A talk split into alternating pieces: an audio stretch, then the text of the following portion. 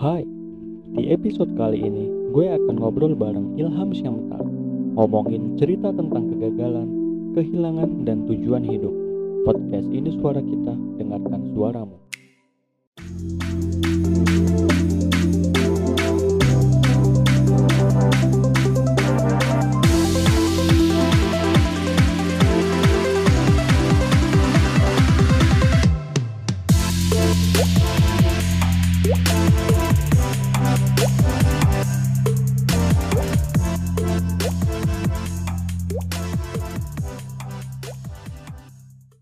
Bersabar dalam jarak adalah cara menunjukkan kesungguhan paling bijak.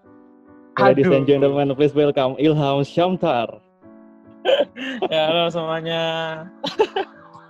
Teman-teman di Bintang. Posisi di mana, Bro? Kabar? Ini lagi di kampung ya, Makassar.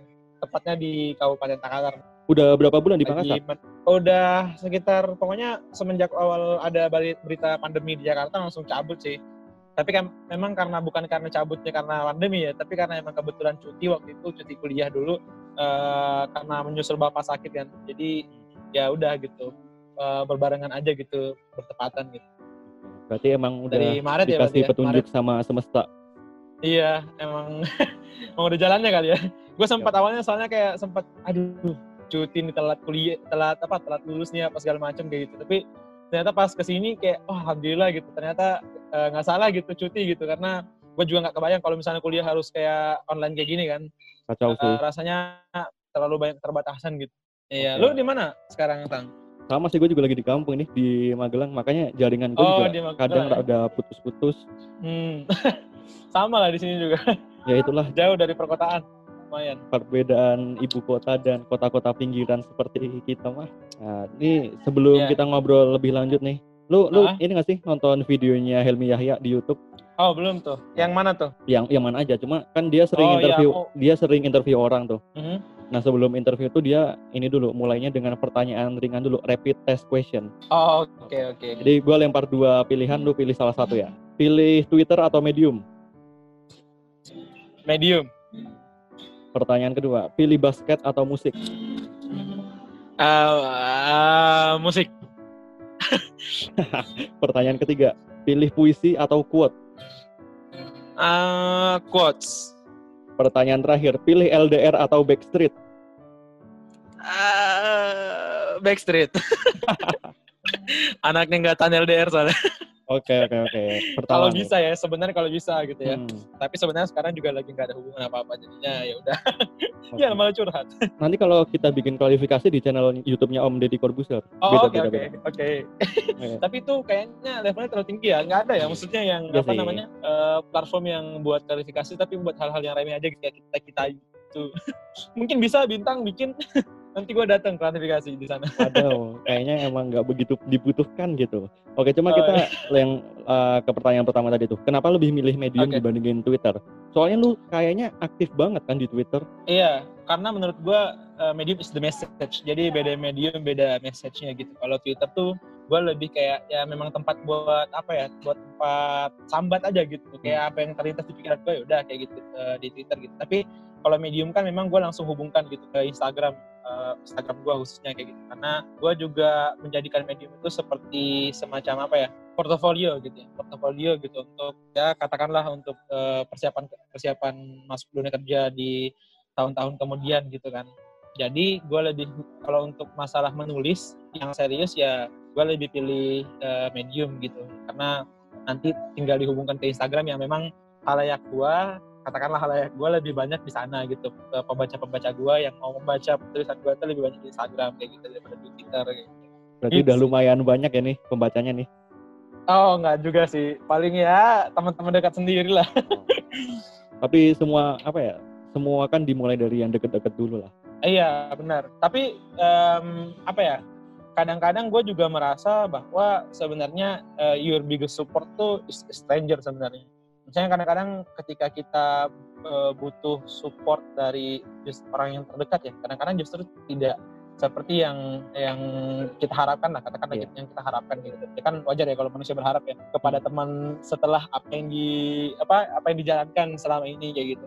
tapi pada akhirnya gue juga menyadari bahwa ya sudah gitu maksudnya uh, kalaupun misalnya gue minta tolong sama teman gue gitu kan untuk uh, share kemudian ternyata tidak di share atau misalnya minta pendapat masukan tapi ternyata masukannya ya karena dia teman gue jadinya ya sudah gitu seadanya aja yang buat hati gue uh, merasa besar kayak gitu. Padahal kan sebenarnya masukan yang di sini gue butuhkan tuh ya udah lu komentarin nggak apa-apa gitu loh justru gue merasa lebih uh, nyaman dikritik sama orang yang gue tahu daripada uh, orang asing kayak gitu rasanya tuh lebih nyes aja kan misalnya kalau misalnya orang orang asing kayak gitu yang yang, yang stranger ya yang, yang mengomentari karya kita kayak gitu gitu sih bintang emang sih orang jujur tuh apa ya zaman sekarang iya. agak susah kalau, sih. Kalau kalau lu gimana? Maksudnya dalam hal berkarya tuh lu prefer orang yang maksudnya uh, maksudnya ketika minta pendapat atau minta masukan tuh lu prefer ke orang asing kah atau emang teman deket lu gitu? Karena beberapa kali gue juga misalnya kayak cerpen nih, gue hmm. kirim di medium, uh, gue kirim dulu ke orang-orang yang yang maksudnya gue nggak bener-bener nggak kenal kayak gitu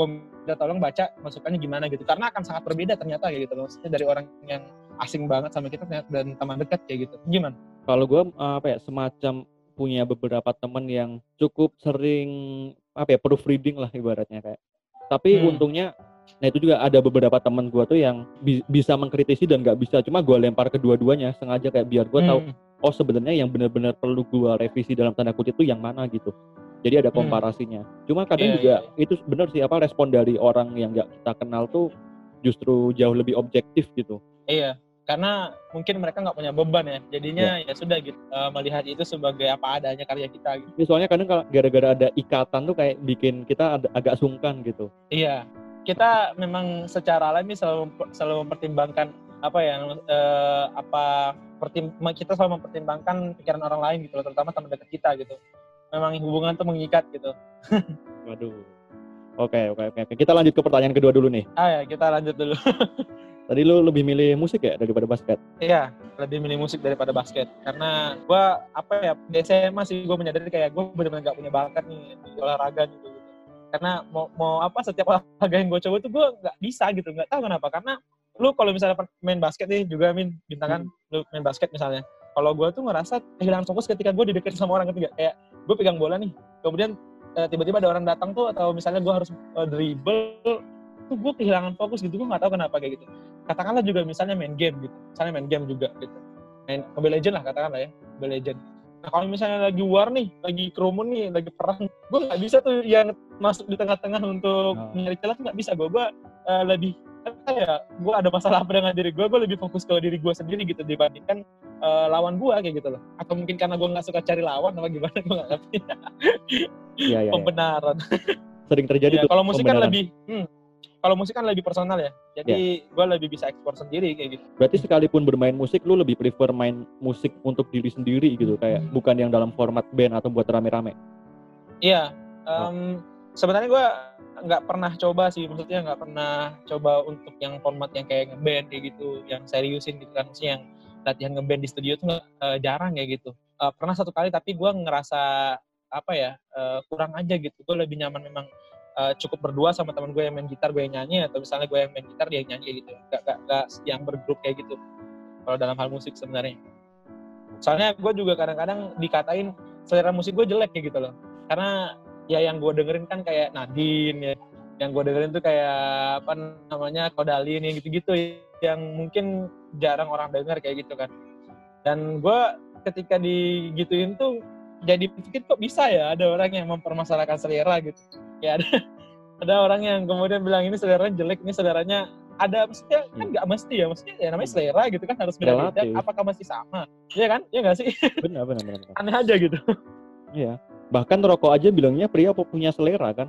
Jadi nggak ada aturan lu harus ngerokok merek apa gitu meskipun kita nggak ngerokok iya. ya. Kadang apa namanya kita nggak perlu khawatir kalau misalnya ketongkrongan nggak nggak bawa rokok ya. Nah benar karena yang perlu khawatir tuh teman di samping lo comot aja. Itu biasanya ini siapa rokok-rokok tongkrongan. Satu rokok ditaruh udah tuh. Hmm. bos satu ya, bos. diplomasi rokok. Nah itu udah keliling dah tuh. Toto habis. Oke oke oke. Lanjut ke pertanyaan ketiga lebih hmm. milih quote dibanding puisi? Gua merasa belum punya banyak apa insight ya untuk menulis puisi gitu.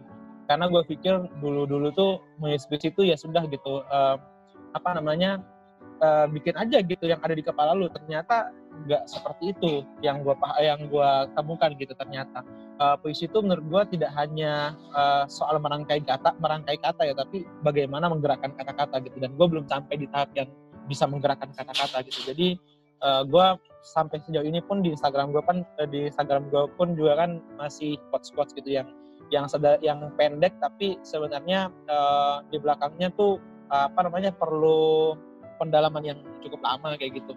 Nah, gue lebih nyaman sampai hari ini gue masih lebih nyaman nulis uh, quotes daripada puisi sih sebenarnya. Waktu lu gitu, nulis tapi, quote itu biasanya lu mikir panjang, mikir jauh dulu baru, oh kayaknya ini dirangkum jadi quotes ini atau lu tiba-tiba hmm. sepintas kepikiran itu ditulis, tapi orang-orang yang sering hmm. mengartikan itu lebih lebih jauh lagi.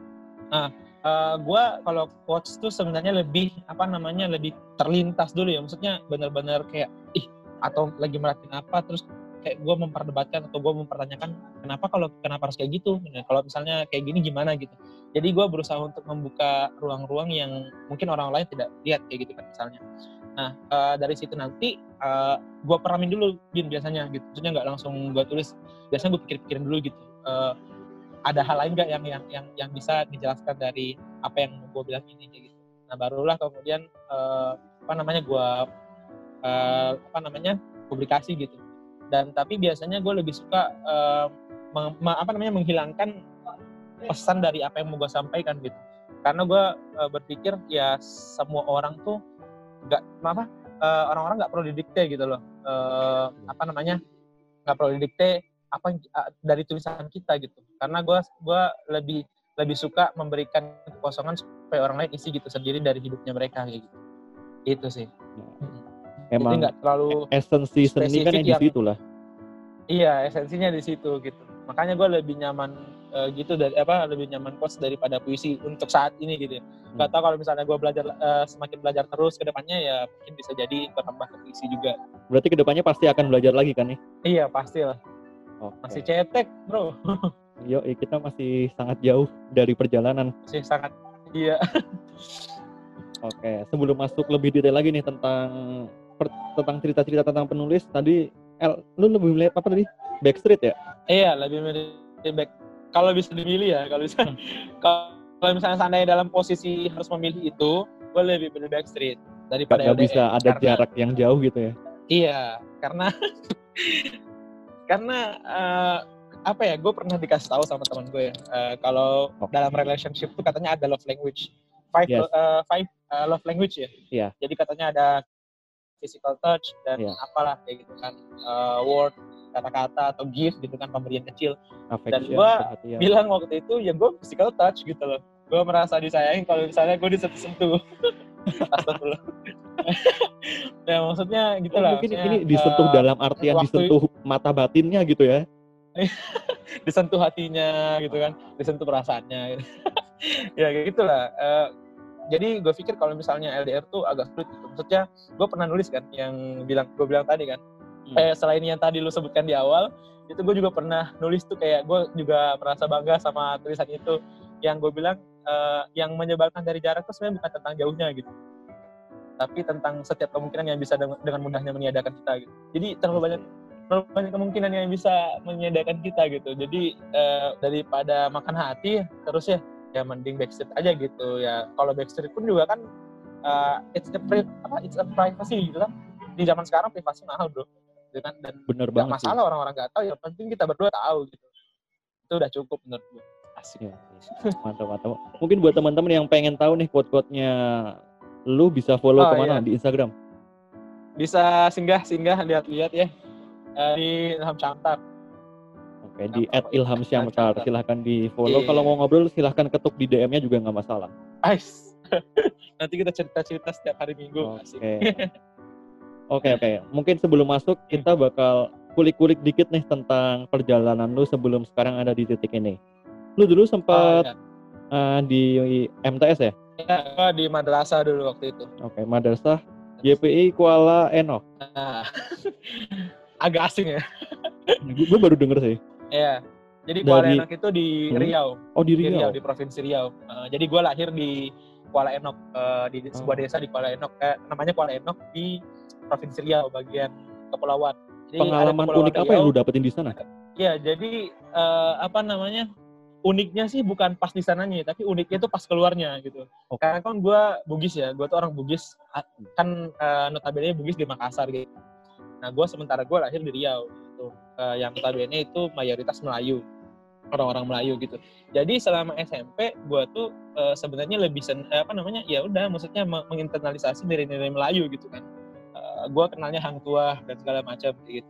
Tapi pas pindah eh gue nggak tahu ini dibilang pindah apa pulang ya. Karena ya gue pulang ke ya gue kembali ke katakanlah kembali ke asal eh, asal gue gitu di Bugis di Makassar gitu. Dan setelah kenal hang tua jadi harus kenal Sultan Hasanuddin itu agak beda gitu. Nah itu uniknya di situ menurut gue Eh, waktu itu jadinya maksudnya kan apa namanya eh, ketika kita pindah dari satu tempat kan banyak apa ya banyak sesuatu yang berubah dari pikiran kita gitu. Terutama cara kita memandang orang lain juga gitu dan cara cara kita memandang diri kita sendiri gitu. Itu sih yang lebih penting eh, bahwa ketika gue pindah tuh gue jadi banyak eh, apa namanya mengevaluasi diri gue sendiri kayak gitu loh.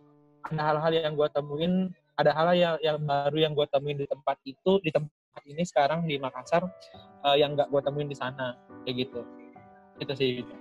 Oke. BTW cita-cita lu waktu SMP apa sih? Oh cita-cita gue waktu SMP kiai bro. Sumpah. Karena kan gue ya eh, dari kecil tuh SD kan ini ya eh, sekolah apa ya? Eh, yayasan pendidikan Islam namanya YPI makanya TSYP kan. Jadi madrasahnya SMP SD itu namanya yayasan pendidikan Islam. Nah jadi dari kecil tuh emang di apa dijejalin pelajaran agama gitu. Jadi cita dan di desa itu tuh apa sih? Maksudnya di, di zaman waktu itu kan belum ada internet ya. Maksudnya eh, susah gitu. Apalagi di desa di desa terpencil gitu. Gue tidak di- diberikan insight cita-cita yang lebih eh, luas lagi gitu loh. Ya ya taunya guru polisi kiai ya sudah. Daripada tiga pilihan itu gue pilih kiai gitu loh. Karena itu yang gue kuasain gitu waktu itu. Ya sampai ke sini ya ya Allah. Jauh banget menyimpangnya Cuma dari Gitu, pengalaman lu itu apa ya? Itu punya pengaruh yang cukup besar dalam perkembangan lu sekarang ya kayak lu peduli dengan hal-hal yang lu lihat di masa kecil lu gitu ya. Iya, tapi gue maksudnya lebih uh, part part hidup gue yang mengubah gue lebih banyak tuh sebenarnya di SMA karena uh, gue pikir selama SD sampai SMP kan sebenarnya apa zona nyaman ya maksudnya uh, com- comfort zone gue kayak gitu. Dan gue merasa kayak ya makanya kan gue pernah gue pernah nulis tuh gue pernah bilang ke mana ya anak kecil dalam diri kita? gitu. Karena gue pernah pernah bertanya gitu kan. Karena gue pikir kayak gue kangen gitu sama sama sama diri gue yang dulu waktu kecil kayak gitu. Yang yang nggak usah mikirin masalah apa apa kayak gitu. Ya udah yang penting lu eh, apa namanya sekolah eh, ngaji siangnya gitu kan. Kalau udah eh, pergi main maghrib pulang ya gitu. Tidur udah kayak gitu aja gitu. Dan ya makin ke sini apalagi kita kan kita ini kan ini ya maksudnya generasi generasi yang transisi ya. Jadi kita ngerasain betul-betul perubahan dari yang dari tidak adanya teknologi sampai adanya teknologi itu benar-benar kerasa banget. Gitu. jadinya eh, di part SMA tuh sebenarnya yang paling banyak ubah gue kayak gitu. Dan kenapa gue eh, jadi peduli hal-hal yang gue peduli sekarang kayak gitu. Oke, itu eh, termasuk waktu lu lu di SMA 3 ya dulu. ya di SMA 3 di Takalar di daerah gue sekarang ini gitu Oke. nah di situlah yang gue ngerasa banyak tantangan banget hidup gitu karena sempat eh, apa titik rendahnya gue juga di SMA waktu itu Lu dulu Iya. sempat explore kegiatan apa aja? Kayaknya ada foto-foto Oh. pakai rompi PMI. Hmm, jadi gue waktu SMA tuh karena gini, karena gue baru lepas ya, baru Hmm. lepas dari sebuah desa yang terpencil, Oke. gue merasa kayak, oh ini udah dunia yang lebih luas nih kayak gitu. Dan gue harus coba semuanya gitu. Gue nggak mau kehilangan kesempatan lagi dalam hidup gue kayak gitu. Karena waktu itu gue waktu SD udah berpikir gitu loh. gue udah izin sama ibu gue, nanti taman SD gue ke, ke Makassar yang nyusul kakak gue kan, yang udah lebih duluan gitu. Tapi kata ibu gue, udah lalu masih kecil kayak gitu, tinggal aja dulu gitu kan sampai SMP, eh, sampai SMP, akhirnya gue tinggal SMP SMP. Nah lepas dari SMP, lepas dari kampung itu, gue ngerasa perlu coba semua gitu. Nah gue cobalah masuk OSIS, gue cobalah masuk eh, PMI, ya, Palang Merah Remaja ya PMR gitu kan. Gue masuk Pramuka juga kayak gitu. Eh, itu yang tiga eh, sama forum anak juga gitu. Jadi di SMA tuh gue eh, terlibat di empat itu kayak gitu.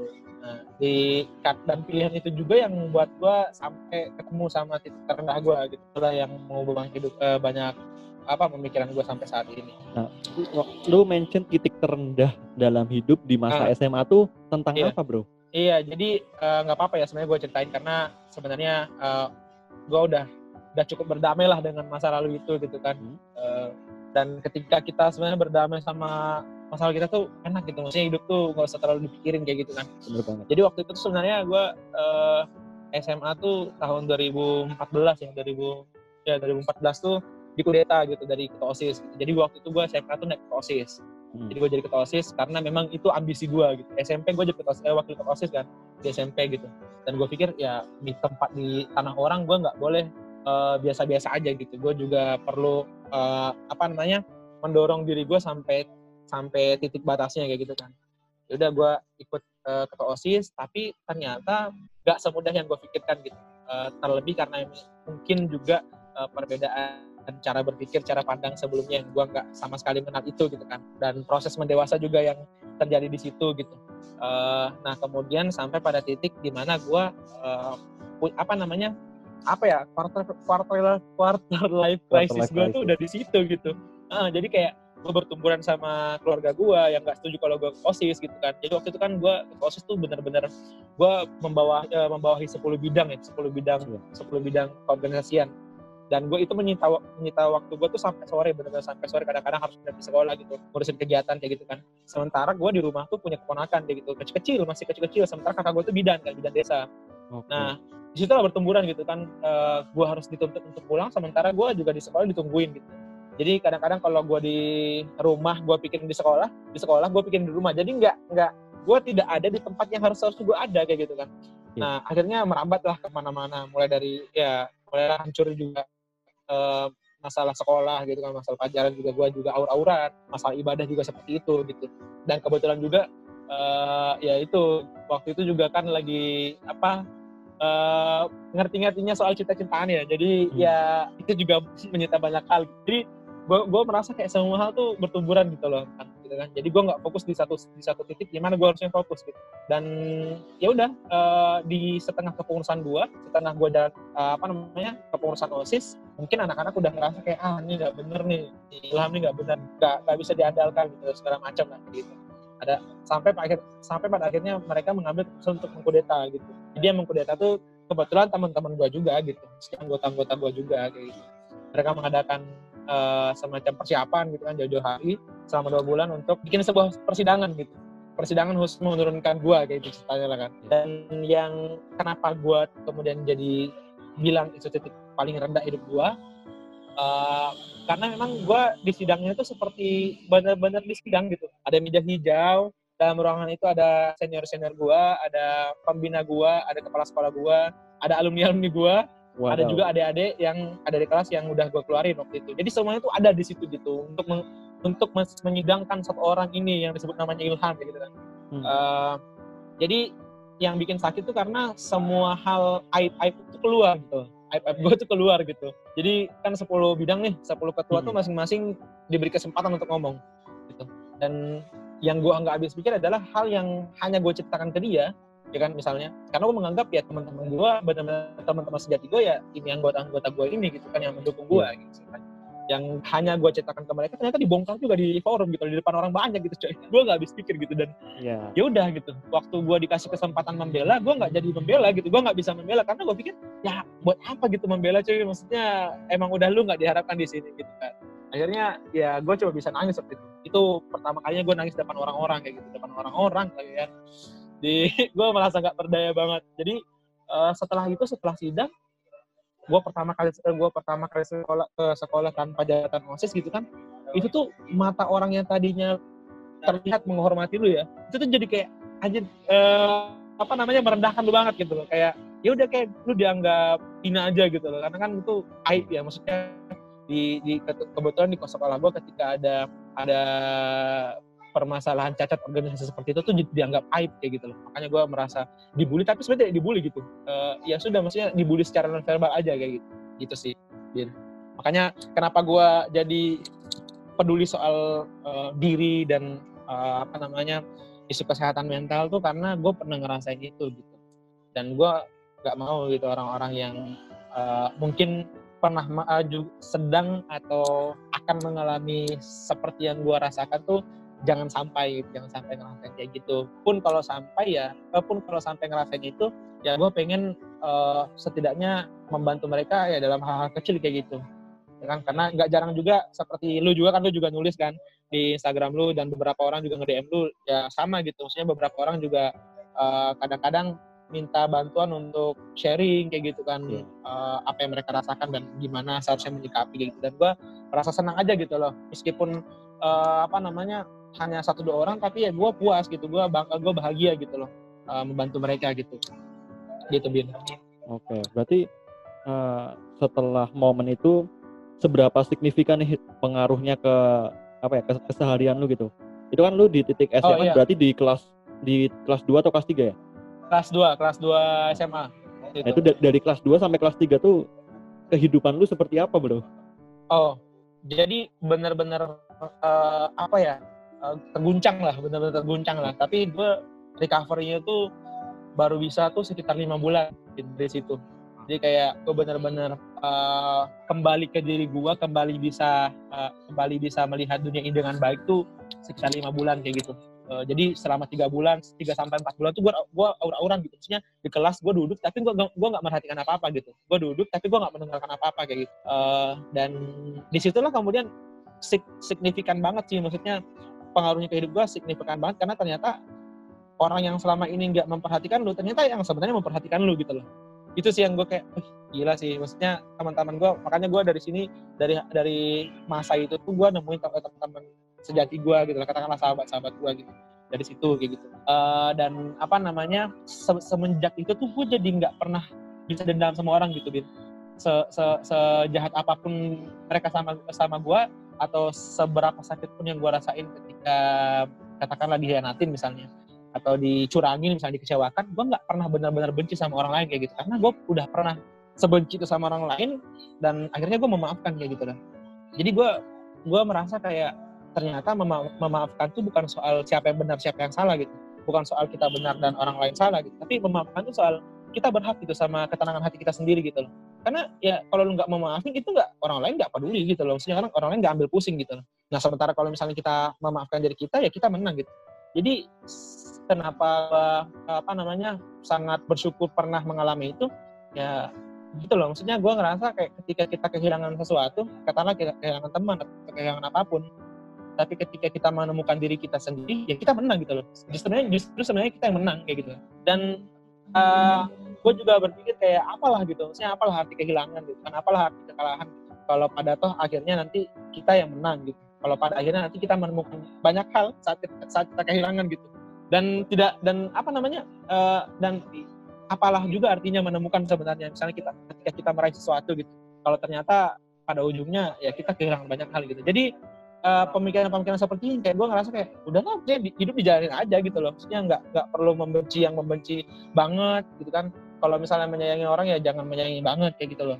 Ya se, se ini aja se, se, se, seadanya aja lah kayak gitu se, sewajarnya aja kayak gitu itu sih yang paling signifikan sih Din. dari SMA berarti lu udah punya pemikiran kayak gitu ya uh, iya dari SMA tuh udah pemikiran punya pemikiran gitu dan baru sekarang sekarang ini berusaha untuk dituangkan dari baru berani dan baru pede untuk menuangkan tulisan tuh baru sekarang sekarang kayak gitu oh, iya. dan gue mau cerita dikit nih waktu hmm, kuliah nih waktu kuliah tuh kan mau kan uh, kebetulan kemarin ketua himpunan juga ya hmm. jadi pas mau naik ketua himpunan tuh gue sempat apa ya sempat jadi uh, takut gitu loh bener-bener ada flashback gitu, flashback gitu gak sih? Iya kayak wah gue bilang wah kalau misalnya apalagi kan kebetulan kan waktu itu kan gue naiknya tuh uh, pertama kali pemilihan tuh gagal. Kalah hmm. kan saya kalah kalah pemilihan. Tapi naik ketua himpunan tuh gara-gara menggantikan ketua yang di kudeta gitu. Lu bayangin coba coy maksudnya menggantikan ketua yang di kudeta. Nah kalau misalnya gue lagi bikin masalah lagi nih gue dikudeta lagi kan artinya kan gue gue dua kali dikudeta dalam hidup ya maksudnya kayak ada tanggung jawab double gitu ya. Iya iya gue merasa kayak wah gue gimana lagi akan sembuhnya gitu kan. Karena menurut gue setiap kekalahan butuh dipelajari lagi kayak gitu loh. Nah, makanya tapi ya kemudian balik lagi ada orang-orang yang kemudian meyakinkan gue rasa penting gitu maksudnya untuk menjadi orang yang ada ketika dibutuhkan orang lain itu juga penting sebenarnya.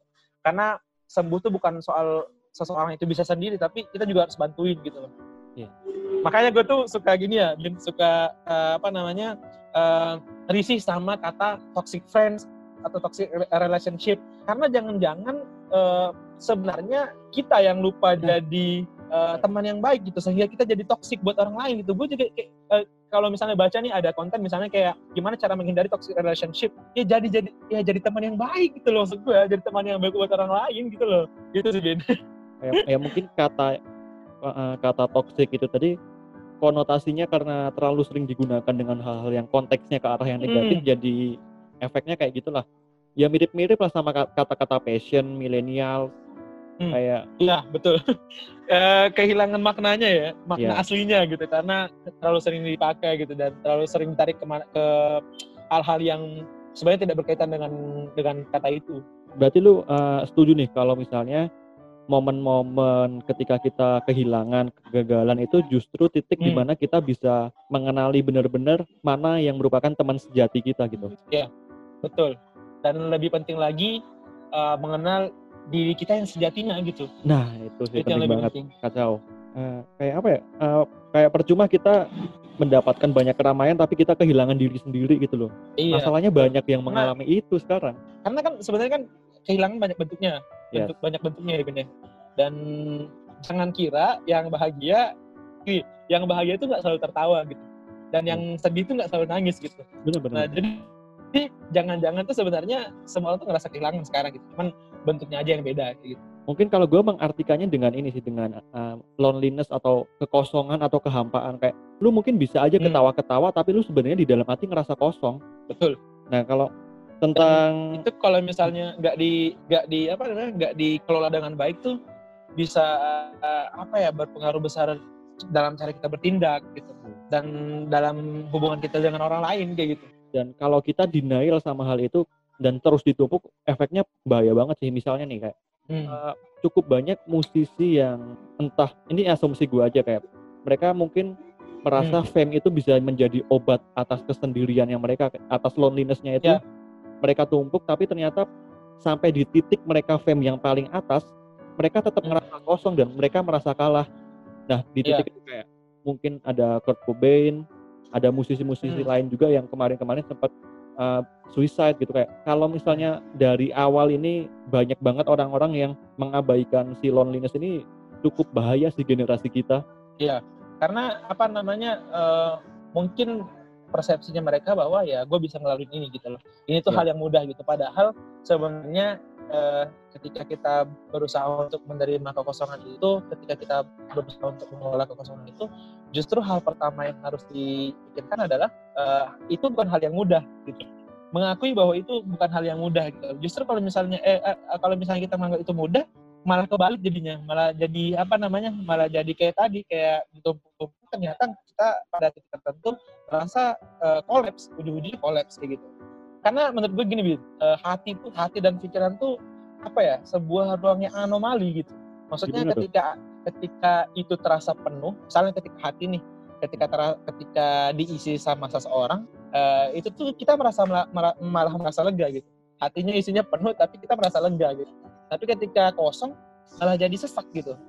Anomali kan maksudnya ketika harusnya kan ruang kalau misalnya penuh ya lega harus sesak. Nah tapi ini kebalik kayak gitu loh. Justru ketika ada isinya malah terasa lega tapi ketika nggak ada isinya malah terasa, terasa sesak. Kadang-kadang tuh hati tuh kayak gitu gitu anomali dan makanya penyelesaiannya pun juga nggak bisa dengan kayak misalnya tadi kayak misalnya uh, mengisi apa namanya berdamai, berdamai dengan kekosongan tuh harus jadinya menganggap itu mudah kayak menganggap itu iya menganggap itu mudah kayak gitu kan harus dianggap dulu sulit gitu kalau menurut gua. Mungkin contoh lainnya kayak gini sih, misalnya orang dia ngerasain sedih yang sedih-sedih banget gitu kayak.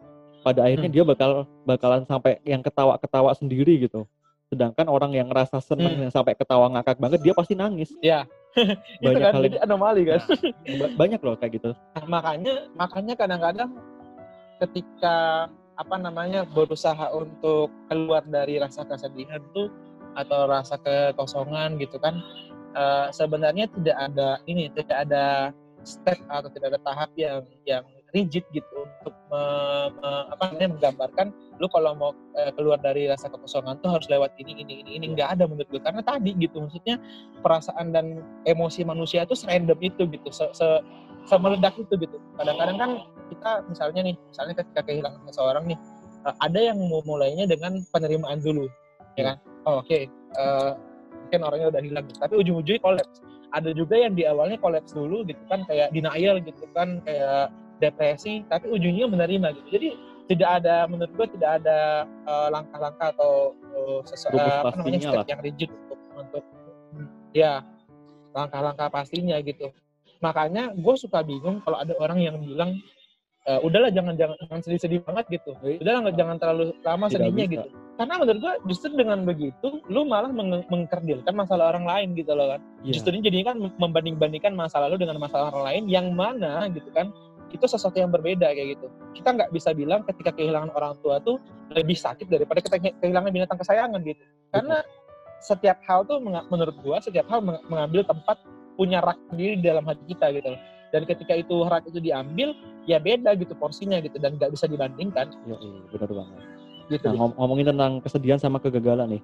Uh, mungkin hmm. saat lu mengalami hal tersebut prinsip-prinsip apa aja sih yang lu jaga atau yang lu dapetin justru di momen kayak gitu yang membuat lu bisa bangkit lagi? Gini, kalau misalnya prinsip-prinsip tuh uh, itu sih karena gue gue gini, gue merasa bahwa ketika gue sampai pada titik uh, itu ya, titik hmm. kehilangan atau titik kegagalan, uh, eh, gue tidak gue tidak akan bilang ke, ke diri gue bahwa ini bahwa ini jalan yang salah gitu. Tapi oh. menurut gue ini adalah hal yang harus dilaluin gitu. Karena menurut gue, prinsip gue adalah apa namanya kegagalan atau hari-hari buruk lah katakanlah hari-hari buruk itu kan ya. Kita sering bilang hari-hari buruk meskipun sebenarnya nggak nggak boleh bilang kayak gitu. Kita kita katakanlah hari-hari buruk. Hari-hari buruk tuh sebenarnya nggak bakalan berpindah gitu loh. Dari tempatnya uh, dari tempatnya sekarang kayak gitu kita pasti bakal kalau misalnya sudah waktunya untuk ngelaluin itu ya kita bakal ngelaluin gitu loh. Dan memang ya itu tadi maksudnya ketika kita bertemu sama perasaan kehilangan yang lain dalam bentuk yang lain kita perlu belajar lagi gitu. Dan memang memang menurut gua kehilangan kehilangan dan kekosongan itu adalah perasaan yang selalu perlu dipelajari lagi gitu. Beda sama mencintai kalau menurut gua. Menurut gua ya mencintai itu lu cukup mencin, cukup belajar mencintai sekali aja gitu untuk bisa mencintai orang lain gitu. Tapi kehilangan lu bisa lu harus pelajarin lagi terus terusan kayak gitu setiap kali lu ngerasain itu. Kayak gitu. Makanya itu kehilangan tuh hal yang sulit memang kayak gitu. Kekosongan kehilangan tuh memang hal-hal yang sulit dan kegagalan juga hal yang sulit gitu. Karena kehilangan kan bukan hanya soal soal tempat ya soal tempat dan orang atau sesuatu tapi juga soal kesempatan gitu. Misalnya kayak lu uh, eh, lu udah berjuang lu pengen masuk UI ini kan uh, kampus uh, kampus idaman lu tapi lu gagal kan itu sebenarnya kehilangan kesempatan kehilangan juga ujung-ujungnya ya kan. Dan uniknya manusia tuh menurut gua kita bisa merasakan kehilangan atas sesuatu yang belum kita miliki gitu. Kenapa ya? Kita belum miliki loh padahal tapi kita bisa ngerasain kehilangan gitu Ya. It, itu sebenarnya ada sainsnya loh. Ada jadi berdasarkan riset tuh, itu, itu ada pengaruh dari nah. hormon. Hmm. Jadi uh, lu sering ngerasa nggak misalnya, misal lu besok jadi pembicara di event tertentu gitu, lu dari Hamin satu tuh hmm? udah ngerasa grogi. Oh ya. Kayak Selalu. kita udah mulai gagap, udah mulai panik. Pas mau naik tuh juga dingin. Nah, jadi sebenarnya gini, apa otak kita nggak bisa membedakan mana fakta hmm. dan mana opini selama kita hmm. memberikan emosi yang kuat di dalam kejadian itu.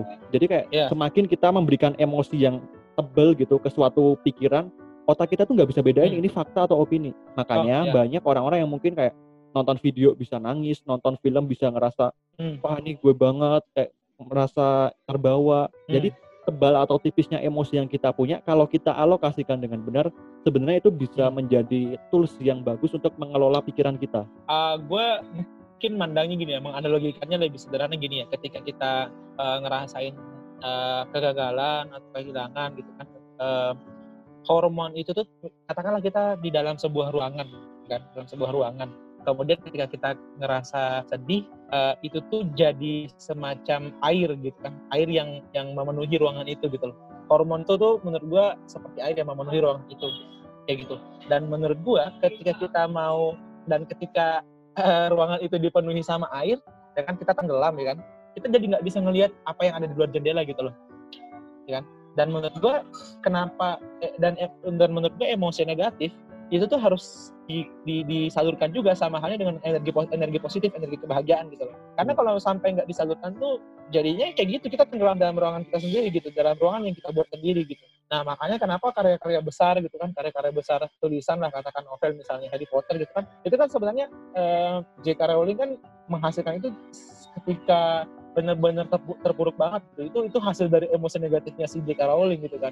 Nah itu menurut gua ya tadi kata eh, bener kata lu kalau misalnya kita bisa menyalurkannya dengan baik itu tuh akan berdampak signifikan juga sama hidup kita gitu. Dan kadangkala eh, kita nggak bisa nggak bisa apa ya nggak bisa mengeluarkan air dalam ruangan itu dalam ruangan kita sendiri itu eh, oleh kita sendiri gitu. Kadang-kadang kita juga butuh orang lain kayak gitu.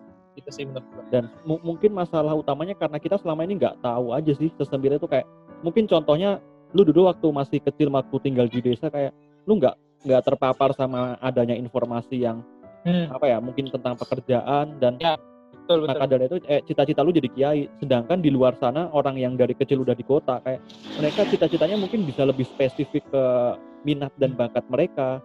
Sedangkan kita yang nggak tahu ya ya udah bakal gitu doang. Nah makanya kayak sekarang butuh Iya. banget sih peran-peran anak muda untuk menyebarkan apa ya mungkin informasi dan referensi ke satu sama lain gitu supaya kita bisa saling terpapar hal-hal yang sekiranya membantu diri kita masing-masing lah Iya iya. Dan eh, apa namanya? Iya, gue ngerasa itu juga tadi bahwa ketika pindah dari desa ke kota tuh bener-bener apalagi eh, tadi gue udah ke kota, kemudian ke, ke- bukan ke kota sih, lebih ke daerah yang lebih luas lah katakanlah dengan akses yang lebih lebih luas gitu kan. Kemudian juga pindah dari teknologi yang yang konvensional ke digital gitu kan ke yang sekarang tuh sedikit banyak mempengaruhi eh, kita semua sebenarnya gitu kan. Termasuk cara kita juga menyikapi kehilangan menyikapi rasa sedih kayak gitu. Eh, menurut gua eh, itu tadi. Maksudnya eh, ketika informasinya jadi malah makin banyak sekarang gitu kan jadinya tuh malah eh, apa namanya eh, kecemasan kita juga malah makin meningkat gitu kan.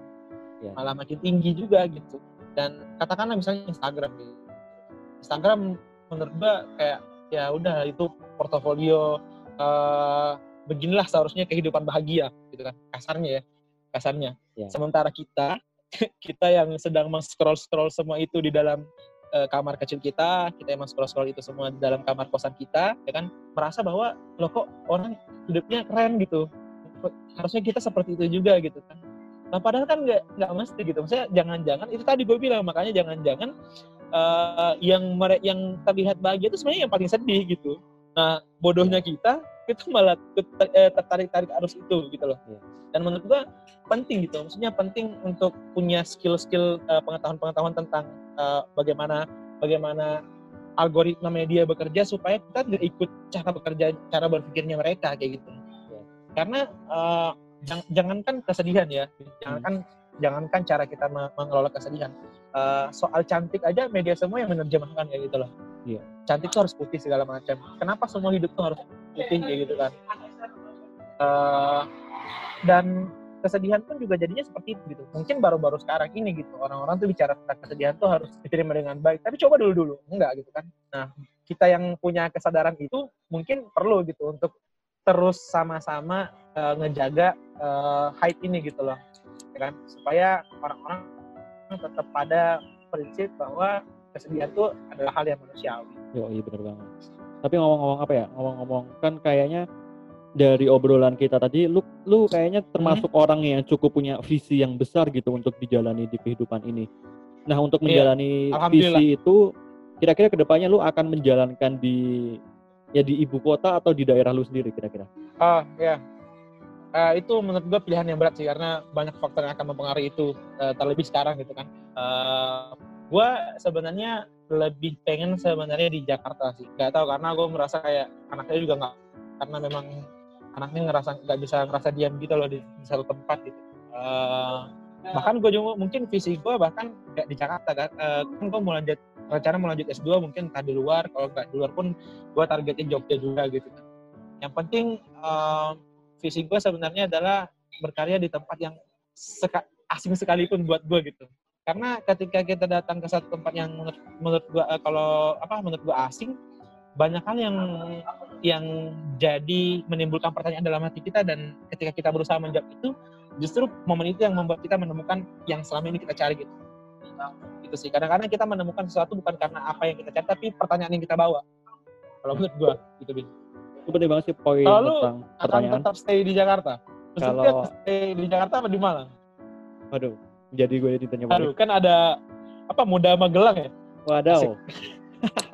ada ya kalau ya gue mencoba menyeimbangkan sih meskipun sangat susah ya bahkan sekarang pun Hmm. gue kayak masih kesulitan untuk atur energi dan waktu cuma untuk Hmm. gue secara pribadi gue bakal jalanin fokus di Jakarta tapi ya itulah kayak gue makanya gue dari sekarang kayak coba bangun tim yang mungkin bisa dalam tanda kutip gue monitor dan kita bisa koordinasi secara enak dan cukup fleksibel jadi meskipun gue di Jakarta kayak yang di daerah gue di Magelang juga bisa digerakin juga gitu cuma itu sih Hmm. susah sih nah kalau lu sendiri Iya. ada pikiran nggak untuk bikin sesuatu gitu untuk Makassar Oh iya, gue gua juga eh, apa namanya karena memang mungkin darah gue sekarang udah literasi banget ya maksudnya pengen banget gitu memajukan literasi khususnya di daerah gue gitu kan di daerah di kabupaten gue gitu. Eh, dan gue ngerasa benar seperti yang lu bilang energi gue tuh masih terbagi-bagi gitu. Gue ngerasa energi ya, makasih. gue ngerasa energi gue masih terbagi-bagi juga gitu. Eh, masih ada skripsi masih ada keluarga juga gitu.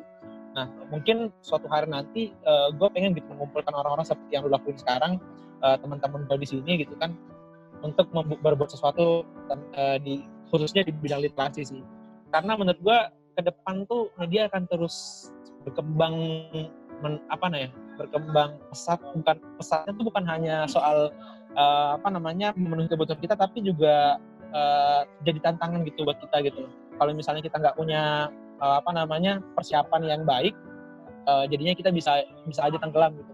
Karena gue mengibaratkan kadang gue suka meng, gue suka menganalogikan em, apa namanya teknologi sekarang tuh dengan banjir informasi gitu.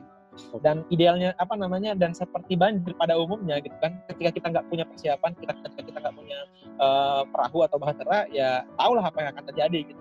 Misalnya nih misalnya katakan misalnya gini misalnya waktu eh, kita di di apa namanya mengalami banjir penjajahan ya banjir penjajahan. Ya waktu itu kan yang yang yang apa namanya bahtera kita pakai adalah bahtera kepala apa namanya perjuangan ya kan Eh, para apa namanya para pendiri kita para pendiri bangsa kita waktu itu membawa kita dengan pendidikan gitu. Dan menurut gue sekarang juga perlu pendidikannya gitu. Tapi pendidikan yang lebih harus lebih maju lagi daripada tahun-tahun sebelumnya kayak gitu. Gitu sih bin. Semoga ya terwujud lah insya Allah. Lu juga. Amin amin. Oh Ya, iya gue juga sebenarnya pengen pengen banget gabung sama Aan Mansur. Tau kan? Aan Mansur. Aan Mansur tuh marka, markasnya di Makassar gitu. Oke. Aan Mansur, ada Faisal Odang juga, uh, Ilyas Palogai gitu. Gue tuh pengen banget gabung sama mereka karena mereka juga punya punya semacam apa ya yayasan dan komunitas yang memang bergerak di bidang literasi gitu. Dan gue ngerasa kayak ya gue yang sekarang belum sampai pada level mereka untuk ikutan nimbrung gitu kan. Nanti lah kalau misalnya punya karya bisa juga uh, apa namanya setara atau melampaui mereka baru uh, gue ajarin komunikasi sama mereka gitu. Gue itu sih visi gue. Ya, berarti emang udah mau fokus ke literasi. Tapi eh, Iya. apa ya momen di mana lu pertama kali masuk ke dunia literasi atau lu terpapar tentang dunia literasi ini dari mana sih? Jadi kalau di literasi itu sebenarnya pertama kali gue terpapar tuh di eh, esai dulu ya. Gue pertama kali tuh nulis Oke. esai dulu gitu. Sebelum ikut apa namanya beberapa bikin komunitas-komunitas mengajar gitu kan. Eh, sebelum itu waktu itu pertama banget di 2014 itu gitu. Jadi setelah kudeta itu kan, setelah gue kudeta, eh, gue recovery selama lima bulan. Nah setelah itu tuh eh, tiba-tiba ada aja gitu rezeki bin, maksudnya ada aja gitu jalannya, jalannya Tuhan gitu ya. Nah waktu itu tuh gue tiba-tiba dipanggil buat ikut pemilihan duta anak gitu.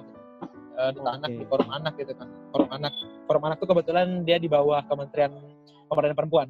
Jadi mereka punya acara tahunan yang eh, ngundang anak-anak dari seluruh Indonesia, perwakilan anak-anak dari seluruh Indonesia yang telah terpilih untuk wa- mewakili daerah mereka untuk bicara soal eh, hak-hak anak di di tingkat nasional.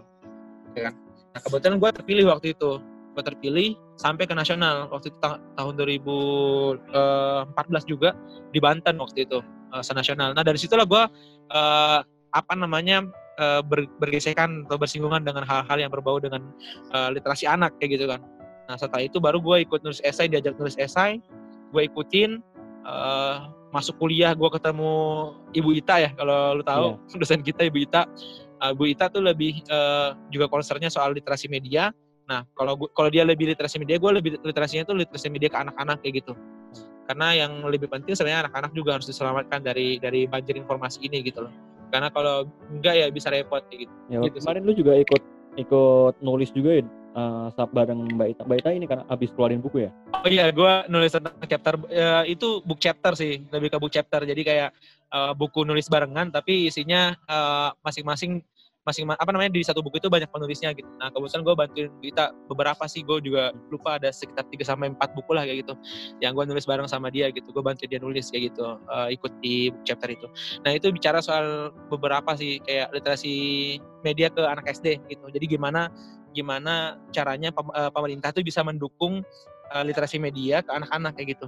Entah dengan cara sistemik seperti masuk ke apa namanya muatan lokal kan ada tuh muatan lokal tuh biasanya. Yeah kan biasanya muatan lokal menurut gue nggak penting-penting banget gitu kayak di sekolah gue muatan lokal tuh menanam adenium ya nggak apa-apa sih bagus tapi maksud gue uh, pendidikan tuh seharusnya selaras dengan apa yang uh, tantangan hidup kita sekarang kayak gitu loh yes. Iya uh, jadi eh, gue menulis tentang itu gimana caranya uh, supaya uh, SD SD atau PAUD PAUD tuh bisa mengadopsi uh, apa namanya diskursus tentang literasi media ini ke sekolah-sekolah mereka kayak gitu Eh, terlepas dari aturan pemerintah yang belum matang kayak gitu. Berarti ini ya semacam antologi media gitu ya bukunya. Iya, antologi antologi tentang literasi media gitu kalau betul. Kan, kan sekarang lagi zaman nih antologi buku puisi, nulis bareng. Iya, uh, uh, dan kelihatannya juga dibisnisin juga tuh.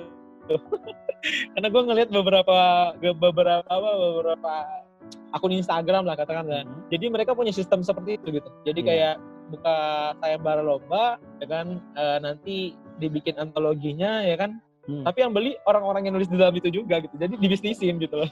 Iya iya iya. Tapi itu nggak apa-apa menurut lah ya fair fair aja gitu. E, untung sama-sama untung gitu kan. Yang penerbit juga untung gitu kan. Si siapa namanya si penulis juga untung karena mendapat afirmasi. Dan afirmasi itu penting kan. Bahwa oh iya gue nama gue udah masuk buku nih itu sih ya untuk apa ya mungkin uh, salah satu ini salah satu insight yang gue dapat dari waktu itu kalau nggak salah uh, sharing dari salah uh, salah satu foundernya kopi tuku atau apa gitu. Mm-hmm. Jadi dia bilang gini, uh, kita di industri kopi itu antara satu brand lokal dengan brand yang lain kita nggak berkompetisi, mm-hmm. tapi kita di sini saling ah. membangun industrinya bersama-sama. Oh. Meskipun di luar kita kelihatannya kayak bersaing, kita tuh sering ngobrol bareng, kumpul, ah. ngomongin tentang industrinya, perkembangannya gimana. Nah, yeah. mungkin kayak ya di literasi, di pendidikan dan bidang yang lain juga perlu melakukan hmm. hal yang sama. Kita perlu berdiskusi, betul. Bukannya takut sama kompetisi. Tapi justru karena eh, kalau misalnya kita nulis bareng orang-orang, uh, malah jadi malah tambah banyak belajar kayak gitu kan. Yeah. Nah, ternyata gue baru kemarin tuh tahu tuh uh, tentang learning proses kan. Jadi katanya uh, apa namanya tingkat pemahaman paling tinggi itu ketika kita bisa men-share ke orang lain gitu. Yeah. Nah itu kan berat tuh. Maksudnya Iya, share share ke orang lain itu kan yang berat sebenarnya. Kalau dia bisa ngelakuin, ya lu sebenarnya udah melampaui learning proses yang ada kayak gitu. Yang seharusnya ya, gitu, Bin. Mungkin kita uh, ke pertanyaan yang ringan-ringan dulu nih. Dari tadi udah yeah, agak yeah. ke masa lalu, masa ya. lalu nih. Oke, gue pengen nanya, gue nah. penasaran ini nih, apa? Seberapa besar pengaruh Mario Teguh pada masanya? Pada masanya? Yoi. Ke, ke diri gue ya? Yoi menurut menurut gua waktu itu ber, berpengaruh banget sama gua jujur gitu maksudnya dia cukup banyak uh, memberikan insight yang yang gue butuhkan gitu bahkan waktu waktu jatuh dari kereta itu ya kan gue uh, kalimat pertama yang membuka ya, kalimat pertama yang membuka mata gue tuh justru quotesnya ini tau quotesnya Mario Teguh gitu. Jadi waktu itu Mario Teguh tuh ngepost dia bilang kayak gini uh, di Twitter waktu itu. Jadi gue udah main Twitter 2014 uh, di Twitter dia bilang sosok apa namanya sosok uh, Tuhan menempatkan seseorang dalam hidup kita itu untuk tujuan yang baik. Dan dan mengeluarkannya pun untuk tujuan yang lebih baik lagi. Tuh dan gue pegang sampai sekarang itu gitu. Kayak uh, oh iya benar. Maksudnya orang-orang waktu itu apa namanya datang gitu kan kemudian diambil Tuhan ya udah gitu. Itu untuk tujuan yang lebih baik lagi gitu kan. Uh, ketika seorang apa namanya yang tadinya ada kemudian tidak ada sebenarnya mereka sedang memberikan kita ruang untuk untuk kita uh, ruang yang lebih luas ya untuk gua untuk kita isi dengan yang lebih baik lagi dan gua alhamdulillah melakukan jadi ruang yang ditinggalkan itu tuh gue isi dengan hal-hal yang lebih baik lagi karena gini Ben hmm? ada menurut gua ketika Kenapa? sesuatu yang semula ada jadi tidak ada apa sebenarnya yang terjadi pasti kekosongan kan Iya. ada ses ada sesuatu yang hilang kayak gitu. Uh, pada umumnya sebenarnya ada dua cara Pak secara garis besar ya ada dua cara orang uh, menyikapi atau mengelola rasa kehilangan itu, rasa kekosongan itu gitu. Pertama dengan mengisi dengan hal yang uh, mengisi dengan sesuatu yang lain, ya kan, sesuatu, yang lain sehingga kekosongan itu jadi terisi dan tidak terlihat lagi, tapi sebenarnya pada saat yang sama juga tidak terisi sama sekali gitu, karena beda gitu maksudnya kan tempatnya beda yang ditinggalkan yang yang pergi beda kemudian yang di hal lain yang ditempatkan di situ juga beda gitu jadi meskipun terisi sebenarnya tetap rasa ada rasa kehilangan. Itu pertama. Dua. kalau yang kedua ya sudah gitu. Kita menerima kekosongan itu atau kehilangan itu sebagai bagian dari diri kita gitu. Jadi ketika kita mengakui ya sudah mengakui ya sudah gitu loh. Kan mereka pergi nih ada orang yang pergi nih ada ruang kosong di situ jadi kita akunya sebagai itu bagian dari diri kita gitu. Nah ketika kita sampai pada titik itu uh, ya udah gitu. Maksudnya kekosongan itu memang kosong gitu. Ruang itu tuh memang kosong tapi sekaligus juga terisi gitu. Karena dia jadi bagian dari diri kita gitu. Agak agak rumit yang memahaminya tapi uh, kurang lebih seperti itulah gitu. Maksudnya uh, kalau menurut gue cara terbaik cara terbaik untuk uh, mengelola rasa kesedihan atau rasa kehilangan itu dengan mengakui dulu gitu loh. Di awal tuh kita mengakui dulu bahwa ya sudah gitu. Misalnya memang orang itu pergi gitu. Nah, pergi kan bukan hanya dalam soal kematian ya tapi ya sudah misalnya memang sudah nggak sejalan gitu kan. Iya. dengan mengakui di awal mengakui insya Allah selebihnya itu akan mudah tapi lu uh, setuju juga kalau misalnya tanpa pengalaman langsung lu dengan kehilangan dengan kegagalan itu mungkin lu sampai sekarang belum paham juga sama hal yang tadi itu iya betul banget gue gue bisa ngomong kayak gini juga mungkin karena gue ngalamin ya. ya. Makanya gue dari awal kan bilang karena gue ngalamin, makanya gue nggak mau orang-orang ini tuh ketika mengalami itu jadi mengambil langkah yang salah yang seperti yang gue dulu ambil, katakanlah kayak gitu. Gitu. Nah makanya tuh uh, nggak usah nggak usah takut gitu. Maksudnya ketika kita sampai pada titik itu bukan karena kita salah jalan, bukan karena mungkin perlu melewati jalan itu gitu sampai kita uh, sampai ke diri kita yang hari ini atau sampai ke diri kita di hari di di, di tempat yang lain di hari yang lain. Uh, ngomong-ngomong, gue pengen nanya nih sebenarnya tujuan hidup lu apa sih? Tujuan ya. Kalau tujuan tuh agak berat emang pertanyaan ini karena uh, sampai hari ini pun juga sebenarnya kan kadang-kadang ketika kita bertemu satu part hidup kita yang uh, cukup signifikan berdampak pada kita tuh jadi kadang-kadang tujuan itu juga berubah hmm. gitu kan kalau kalau kalau gue tujuan tuh kadang-kadang berubah gitu. hmm. tapi pada intinya uh, eh, gue tujuan gue sebenarnya satu doang gitu maksudnya supaya orang-orang tuh apa yang apa yang selama ini gue rasa itu juga orang-orang orang-orang bisa ngerasain juga lewat tulisan makanya gue menulis gitu karena gue pikir kayak oh gue ya ini gue tuh gue sebenarnya orangnya takut dilupain gitu sebenarnya entah dalam soal uh, pertemanan gitu atau dalam hal apa pun gitu gue tuh takut dilupain gitu. Makanya mungkin itu yang itu juga yang menggerakkan ambisi gue ya gitu jadinya ya. Gue terlalu berambisi ketika ketika mau misalnya kadang-kadang menjabat sesuatu gitu atau ketika membuat sesuatu gitu karena gue takut dilupain dan gue pikir kayak ya satu-satunya hal untuk supaya nggak dilupain ya berkarya gitu. Kalau misalnya kita katakanlah tubuh kita udah nggak ada lagi gitu loh jadi ketika kita nggak ada orang lain tetap ingat kayak gitu. Dan itu juga amal jariah kan jadinya. Maksudnya ketika yeah. lu lu juga udah nggak ada tapi ketika uh, apa yang lu tulis juga jadinya bermanfaat buat orang lain ya akan jalan terus pahalanya juga gitu. Itu sih tujuannya. Jadi sampai saat ini untuk saat ini itu. Ya untuk saat ini mungkin mungkin klasik sih apa mungkin klasik ya maksudnya untuk bermanfaat untuk orang lain gitu ya. Gue nggak tahu uh, ekspektasi lu apa tapi uh, gue mungkin cuma bisa jawab itu gitu kalau untuk tujuan karena yang berat katanya. Gue nggak pernah berekspektasi apa pun sih ke orang lain sebetulnya. Oh asik. Gue suka nih karena ekspektasi itu membunuh. Yo iya. Dosen gue pernah bilang gini dosen gue sampai hmm? sampai sekarang gue ingat dosen gue tuh di kelas pernah bilang gini sebenarnya kita nggak pernah kecewa sama orang lain. Kita kecewa, kecewa sama pemikiran kita ekspektasi sendiri. kita bangun sendiri. Nah. ada orang lain. Benar sepakat. Mungkin gue mulai ini apa ada beberapa titipan pertanyaan. Oh iya okay. oh ada ya ada yang nanya ya ada ada, ada, ada. okay, kan ini ya. apa masa lu di Instagram cukup banyak gitu oh asik Oke, pertanyaan pertama, tahu GMB dari mana? GMB? Hmm, hmm. ya GMB Indonesia tuh waktu itu tuh gue ini daftar apa namanya daftar apa namanya fasilitator. Jadi gerakan Indonesia itu GMB Indonesia ini tuh dia semacam sebuah kayak yayasan yang bergerak di bidang literasi itu masif gitu loh. Jadi setiap daerah tuh uh, ditempatkan satu orang fasilitator digaji gitu loh. Jadi mereka jadi uh, misalnya gue nih kalau diterima nih kan hmm. gue jadi sebagai fasilitator GMB untuk uh, ajak beberapa sekolah di daerah gue untuk ikut nulis gitu misalnya sekolah gue sendiri misalnya SMA 3 misalnya kan gue ajak nih uh, anak-anak ini bikin cerpen atau tulisan apa pun nanti dikirim ke GMB pusat gitu oh. jadi kayak gitu jadi uh, nanti pada akhirnya ada ada hadiahnya gitu. Bagi bagi bagi siapa bagi fasilitator yang berhasil uh, mengajak banyak sekolah gitu untuk ikut serta gitu.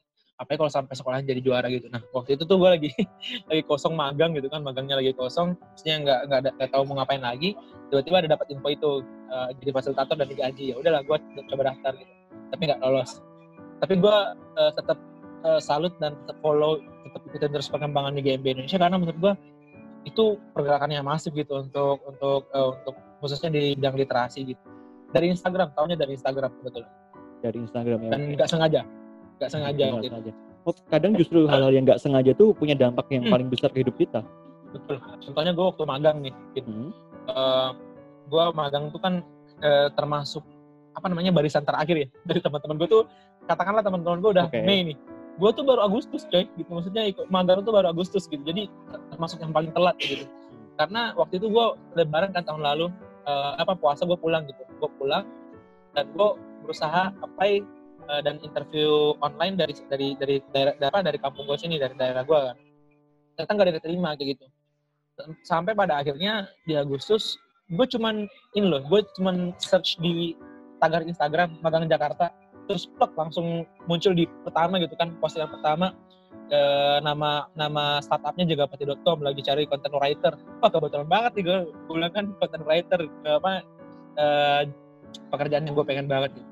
Kadang-kadang tuh memang hal-hal yang yang tidak dikira tuh memang apa namanya yang luar biasa gitu dan kebetulan ya itu yang kebetulan bergaji gitu. Karena yang gue daftarin kemarin-kemarin sebelum-sebelumnya tuh nggak ada gajinya gitu. Magang tuh nggak ada gajinya. Kebetulan ini kebetulan ini yang tempat ini justru malah kebetulan tapi gajinya lumayan kayak gitu. Untuk ukuran magang kayak gitu. Ya jadi percaya sama kebetulan guys. Berarti berarti kalau gitu kita bisa bilang kalau sebenarnya nggak ada yang kebetulan dong? Iya sebenarnya nggak ada yang kebetulan. Uh, bisa jadi sebenarnya kayak lu gue interview interview itu semua gitu kan gagal-gagal interview itu supaya gue pantas gitu loh di, di tempat yang yang yang gue dapat uh, apa namanya gue dapat uang itu gitu kan yeah. dan cara meng, cara memahami itu memang seperti itu kadang-kadang mungkin ya Tuhan pengen gue kita aja gitu supaya memang yeah. dapat ganjarannya lebih besar lagi gitu kan. dan siapa tahu pengalaman-pengalaman kita atas kegagalan kehilangan dan lain-lain mm -hmm. itu dalam rangka untuk menyiapkan diri kita supaya nanti udah siap gitu untuk menghadapi hal yang lebih besar Betul. lagi betul okay. masalah mungkin nggak bakalan jadi ringan tapi bau kita yang makin malah ya. makin kuat kita aja yang udah terbiasa menghadapinya gitu ya betul jadinya tuh kayak masalah-masalah yang lain tuh jadi kayak udah biasa aja kayak gitu ya. oke okay. lanjut ke pertanyaan selanjutnya nih kenapa sering bikin konten yang bikin ambiar waduh waduh uh, gini menurut gue hmm. ketika gue bikin konten atau gue nulis tuh itu adalah proses gue memahami diri gue sendiri ah. gitu jadi uh, ketika gue uh, ketika gue menyelesaikan satu karya misalnya gue tuh ngerasa lepas banget gitu gitu maksudnya gue merasa ada sesuatu yang yang yang gue pengen keluarin yeah. akhirnya keluar kayak gitu loh sesuatu yang nggak enak ya gitu. nah makanya uh, beberapa karya-karya gue uh, maksudnya karya-karya yang gue masih jelek masih jelek itu gitu kan cerpen gue atau uh, quotes-quotes gue itu kan sebenarnya banyak yang bicara soal kesedihan ya sebenarnya. Katakan ambiar gitu kan. Dan karena gue merasa suka gitu. Jangan-jangan mungkin diri gue kayak gitu gitu loh. Jangan-jangan gue misalnya sebenarnya memang sedih gitu loh gitu kan. Iya. dan gue perlu memahami rasa sedih itu gitu. Makanya gue menulis itu. Gitu. jadi sebenarnya uh, dan ketika menurut gue ketika orang baca itu dan ikutan sedih atau ikutan ambiar menurut gue bagus gitu. Karena kadang-kadang orang tuh jadi sulit uh, mengatur emosinya dia karena dia nggak paham apa yang dia rasain gitu Ya. Jadi ketika ada orang yang kemudian uh, membaca tulisan gua yang baunya ber, ber, namanya kesedihan, baunya kekosongan dan dia paham soal itu, gitu kan, dan dia mengerti, aku ah, bersyukur gitu loh. Karena artinya lu memahami memahami perasaan lu gitu, supaya lu bisa ambil ses, uh, ambil tindakan atau ambil uh, apa namanya pemikiran yang bisa membantu lu ke depannya. Kayak gitu. Nah, kan gue suka kan membentukkan uh, apa namanya membenturkan dua hal yang yang yang sebenarnya dua kutub yang berbeda gitu. Misalnya kayak uh, bisa jadi di dalam satu waktu kita bertemu sama seseorang tapi justru kita kehilangan di saat yang sama gitu. Atau sebaliknya gitu. Kita kehilangan seseorang tapi pada pada inti pada akhirnya juga kita menemukan diri kita sendiri gitu loh. Jadi gue selalu menawarkan sesuatu yang berusaha ya, selalu berusaha untuk menawarkan sesuatu yang uh, hidup tuh nggak nggak soal apa yang lu lihat kok gitu. Maksudnya ada hal, -hal, hal lain yang bisa lu ambil hikmahnya. Gitu. Berarti ya mungkin mungkin sebagian besar penulis termasuk kita nih kita tulis kita upload di sosial media itu sebenarnya tujuan utamanya yaitu emang untuk pesan untuk diri kita sendiri cuma betul, betul. kadang kadang ya mungkin relate lah sama beberapa orang dan kadang kita Iya. memang coba untuk mengemas itu supaya bisa ya bisa di repost lah ya Hmm, ya. Tapi iya menurut gue gini misalnya misalnya kalau gue kan pribadi lebih kayak itu ya selama maksudnya beberapa eh, bulan terakhir tulisan-tulisan gue tuh soal kehilangan soal kekosongan gitu. Dan ketika ada orang yang ngerasain tuh mungkin jangan-jangan sebenarnya orang merasa kehilangan sebenarnya gitu. cuman dia nggak paham kalau dia merasa kehilangan kayak gitu. Atau pilihan yang kedua atau mungkin dia berusaha untuk eh, denial gitu. Untuk eh, apa namanya membohongi diri, diri mereka sendiri gitu kan. Eh, kayak gitu gitu. Jadi jangan-jangan sebenarnya semua orang merasa kehilangan sebenarnya. Dalam bentuk apa pun itu nggak nggak mungkin sih nggak ada orang yang nggak pernah merasa kehilangan. Iya betul. Oke lanjut ke pertanyaan selanjutnya nih. Masih ada dua pertanyaan lagi ya. Ritual atau cara apa yang dilakukan Syamtar untuk proses healing? Gua biasanya punya tempat-tempat favorit atau eh, ritual-ritual favorit ketika gua berusaha untuk healing gitu kan. Biasanya gue paling seneng tuh eh, kalau di Jakarta apalagi kalau di Jakarta dulu ya beda gue tuh dulu Jakarta tuh kalau misalnya lagi goyah dikit tuh gue ambil trans ambil trans Jakarta atau ambil kereta ah gue terserah gue mau ke mana. Pokoknya gue berusaha ikutin misalnya kayak gak gue gak punya tujuan apa maksudnya naik TJ atau naik eh, transportasi umum punya tujuan apa apa ya udah ikutin aja langkah gue mau ke mana kayak gitu. Nanti kalau udah capek nah baru gue pulang. Biasanya eh, kalau di kayak gitu tuh gue rilis gitu. Maksudnya gue merasa tenang aja gitu loh. Kalau misalnya ikut eh, apa namanya melakukan itu gitu. Atau misalnya gue kayak ke tempat favorit misalnya kalau di Jakarta tuh gue sering ke Blok M udah jalan aja sendiri kayak gitu. Maksudnya nggak perlu ditemenin kayak gitu. Jalan aja sendiri. Karena kan di M juga kan ada ada kayak masjid di atas mall ya. Hmm. nah di situ gue biasanya gue diem diem gitu. Di atas di rooftopnya itu gue diem. Diem aja diem gitu. Diem ngeliat ngeliat kayak gitu. Sampai benar-benar eh, ngerasa tenang baru gue pulang. Itu sih biasanya ritual semacam itu sih yang yang membantu gue uh, buat buat healing kayak gitu. Nggak ada nggak ada terapi terapi gue belum belajar terapi terapi yang yang sekarang sekarang lagi banyak orang uh, pelajarin ya self terapi kayak gitu. Tapi menurut gue ya healing tuh akan ketemu sendiri caranya gitu masing-masing orang. Gitu. Ada yang misalnya kayak mendengarkan musik gitu. Oh gue juga akhir-akhir ini juga kalau healing juga sering mendengarkan musik kayak gitu. Itu tadi karena karena eh, musik-musik sekarang pun juga kan kebanyakan yang muncul kan bicara soal ini ya soal apa namanya healing proses healing soal memahami kehilangan. Apalagi misalnya kemunculannya Nadine misalnya kemunculannya Pamungkas kayak gitu kan. Apalagi misalnya kayak India yang genrenya mirip-mirip dengan Bandanera kayak gitu kan atau No Stress zaman-zaman dulu. Ya gue itu karena memang orang tuh perlu dibantu untuk memahami rasa, memahami rasa kesedihannya dia gitu. Supaya bisa apa namanya cepat sedih gitu. Jangan kemudian ketika ada yang sedih kita bilang kayak ah ngapain sedih-sedih nggak usah manja-manja gitu kan. Jadi kita jangan pokoknya jangan mengkerdilkan lah gitu. Ketika ada orang sedih karena kita nggak tahu gitu. Misalnya gini misalnya ada yang bilang gini "Eh, bersedih yang secukupnya gitu. Padahal kan sebenarnya kita nggak tahu ya berapa banyak waktu yang dia butuhkan untuk cukup gitu kan. Sementara kita ngomong eh, cukup gitu. Apa namanya bersedih yang secukupnya. Maksudnya ya udah gitu. Maksudnya itu proses yang manusiawi dan ketika mengambil banyak waktu ketika ketika merasa kekosongan atau kehilangan ketika kita berusaha untuk mengelola perasaan itu wajar gitu. Jangan jangan karena jangan karena kemudian lu punya cara yang eh, cara lu sendiri berdamai dengan kehilangan lantas lu memaksakan itu kepada orang lain yang nggak bisa cuy ya, iya. pakailah standar kita untuk diri kita sendiri dan jangan pernah Ah, paksain standar kita untuk orang lain gitulah ya simpelnya betul betul itu simpelnya Oke, pertanyaan terakhir, Terakhir ya? dari teman-teman. Eh, distraksi apa yang paling parah dan bikin lo ngerasa kehilangan diri sendiri? sepengalaman berarti ya distraksi yang buat gue ngerasa kehilangan diri sendiri Yoi. Hubungan pacaran sih. Gue kalau gue kalau gue hubungan pacaran sebenarnya. Oke. gue pernah sempet ngerasa apa tidak memahami diri gue sendiri ketika gue gagal apa namanya cintanya nggak sampai lah katanya gitu ya. Cinta cinta nggak sampai gitu kan. Dan itu pun itu terjadi eh, setelah gue di kudeta itu waktu kuliah kan waktu kuliah tuh. Jadi gue bener sempet eh, ya karena waktu kude- eh, SMA itu kan di kudeta ya itu Hmm. titik terendah gue yang pertama titik terendah kedua gue tuh yang satu itu di kuliah.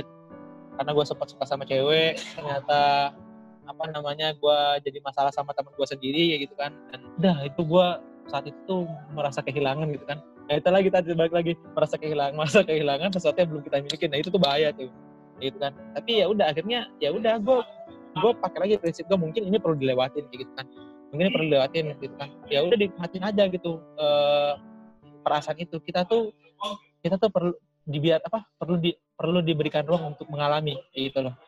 Supaya kita paham juga nanti ke depannya gitu apa yang kita hadap. Jadi kalau ditanya distrak paling besarnya apa gitu ya hubungan hubungan percintaan gitu. Makanya setelah setelah itu gue jadi kayak kapok gitu untuk yang eh, dalam dalam tanda kutip eh, hubungan yang bermain-main gitu ya sekadar pacaran gitu sih Bin. Ya, Itu personal bisa, banget ya pertanyaannya aja ya iya bisa jadi apa ya mungkin karena kita yang emang belum siap aja gitu. Ada beberapa hal yang Hmm. mungkin kita harus penuhi dulu untuk bisa Iya. melakukan itu gitu. Ya, jadi thank you banget nih Bro udah sempetin ngobrol-ngobrol berbagi cerita tentang Iya. kegagalan, gue yang terima kasih juga nih dikasih kesempatan Bin Nah, soalnya gue juga nggak tahu sih nih yang dengerin ada berapa orang.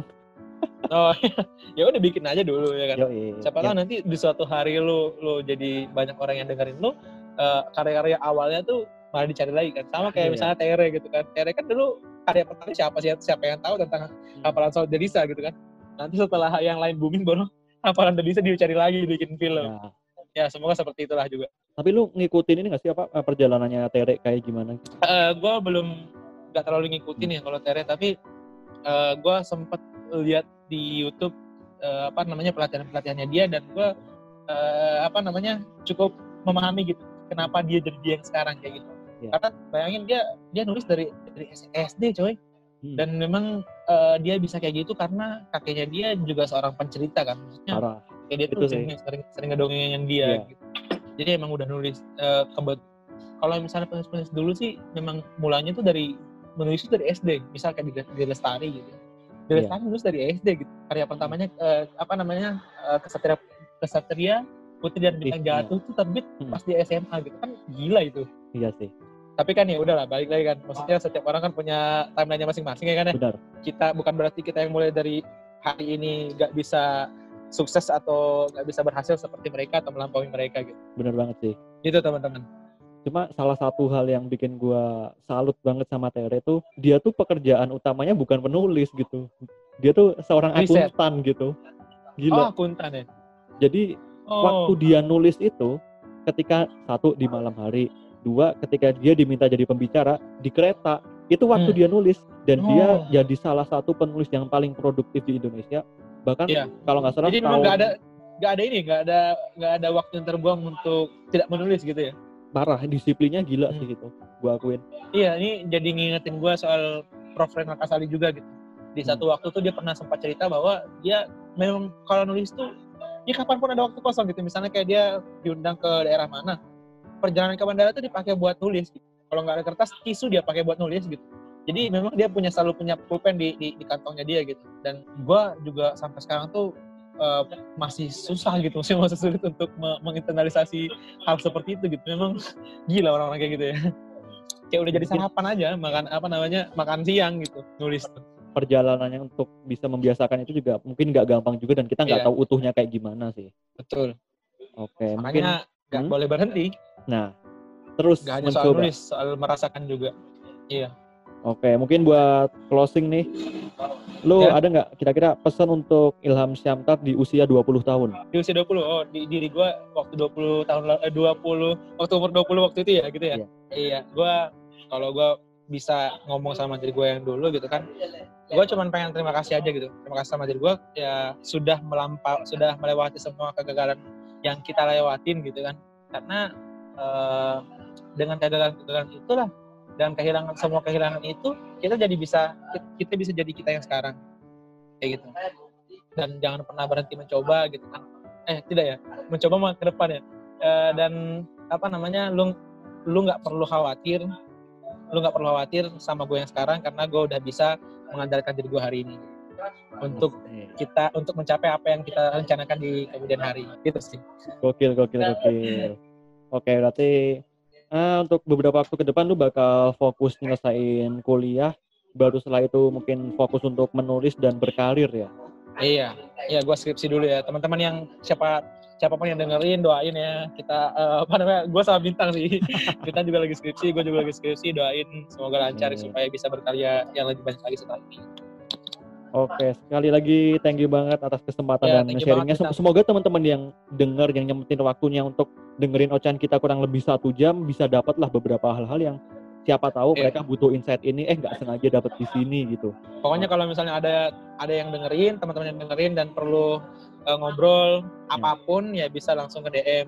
Yo. Gua Instagram selalu terbuka untuk kalian. Thank you Ya, buat sip. yang udah you, dengerin. Sampai jumpa di episode selanjutnya. Goodbye.